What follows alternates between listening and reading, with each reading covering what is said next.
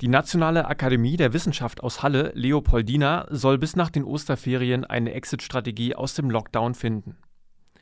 Laut dem MDR wartet selbst die Kanzlerin auf die Ergebnisse der Akademie, um sie für die offizielle Exit-Strategie nutzen zu können. Dem MDR zufolge setzt die Nationale Akademie der Wissenschaft sieben Voraussetzungen, um eine Lockerung der Sicherheitsmaßnahmen einleiten zu können. Erstens, wenn die Maßnahmen gelockert werden, sollten die Menschen flächendeckend einen Mund-Nasenschutz tragen. Zweitens, digitale Hilfsmittel wie zum Beispiel die Corona-App sollen auf freiwilliger Basis und unter Einhaltung von Datenschutz und Persönlichkeitsrecht genutzt werden. So könnten Infektionswege leichter ermittelt werden. Drittens. Die Testkapazität in Deutschland solle weiter erhöht werden. So könne die Ausbreitung des Virus besser verfolgt und Quarantänemaßnahmen besser angepasst werden. Viertens. Um die Verbreitung des Virus realistisch einschätzen zu können, soll die Bevölkerung repräsentativ getestet werden. Außerdem solle nicht nur auf das Virus, sondern auch auf Antikörper getestet werden.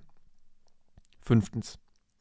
Es solle ein einheitliches elektronisches Verfahren geben, in dem die Vorerkrankungen und weitere Risikofaktoren der Erkrankten festgehalten werden. Sechstens.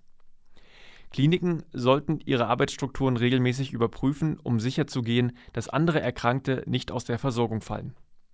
Siebtens und letztens, damit die Bevölkerung weiterhin eine so hohe Bereitschaft beim Einhalten der Maßnahmen zeigt, müsse weiterhin gut und transparent kommuniziert werden. Eine vollständige Exit-Strategie soll die Nationale Akademie der Wissenschaft heute Mittag veröffentlichen